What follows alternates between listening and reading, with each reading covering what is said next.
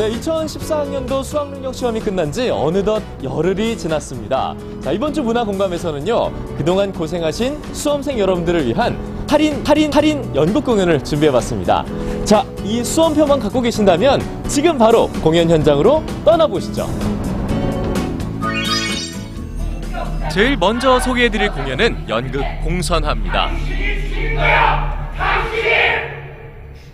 1982년 위안부 문제를 다룬 윤정모 작가의 소설 애미 이름은 조센 B였다를 원작으로 하는 이 연극에서는 일제 강점기 위안부로 끌려갔던 할머니와 아들, 손녀에 이르기까지 3대의 이야기가 사실적으로 전개됩니다. 가족들이 겪었을 즐거움을 아픔을 상상해도 해봤냐? 아, 안녕하세요. 아유, 선생님 반갑습니다. 네, 반갑습니다. 예. 네, 작가님. 이번 작품을 통해서 전하려는 메시지는 어떤 거라고 볼 수 있을까요? 우리가 해방됐을 당시에도 예. 일제사를 정리할 때 36년간에 그 정리가 하나도 안 됐습니다. 음. 그 정신대라는 걸 아는 사람도 없었습니다. 왜냐하면 관계자 뵙기는 건 20만에 가까운 여자를 위안부로 보냈단 말입니다. 전 남태평양에. 네.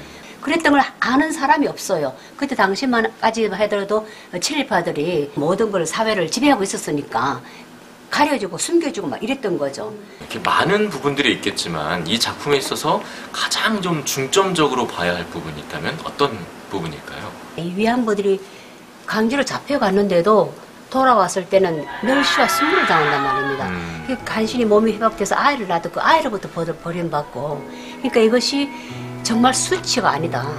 그 수치가 아니고 어쩔 수 없이 당했던 응? 강압에서 식민지 폭력에서 당했던 억울한 일이라는 걸 아주 강, 강렬하게 이렇게 전해주고 싶었던 거죠. 네.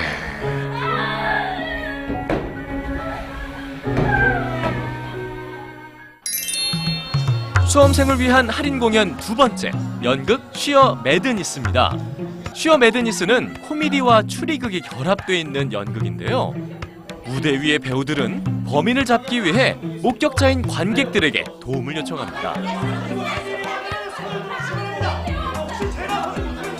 관객들은 배우들과 함께 사건을 되짚으며 작품 속 또 다른 배우로 활약하게 되고 작품의 결말은 관객과 배우들의 추리에 따라 매번 달라집니다.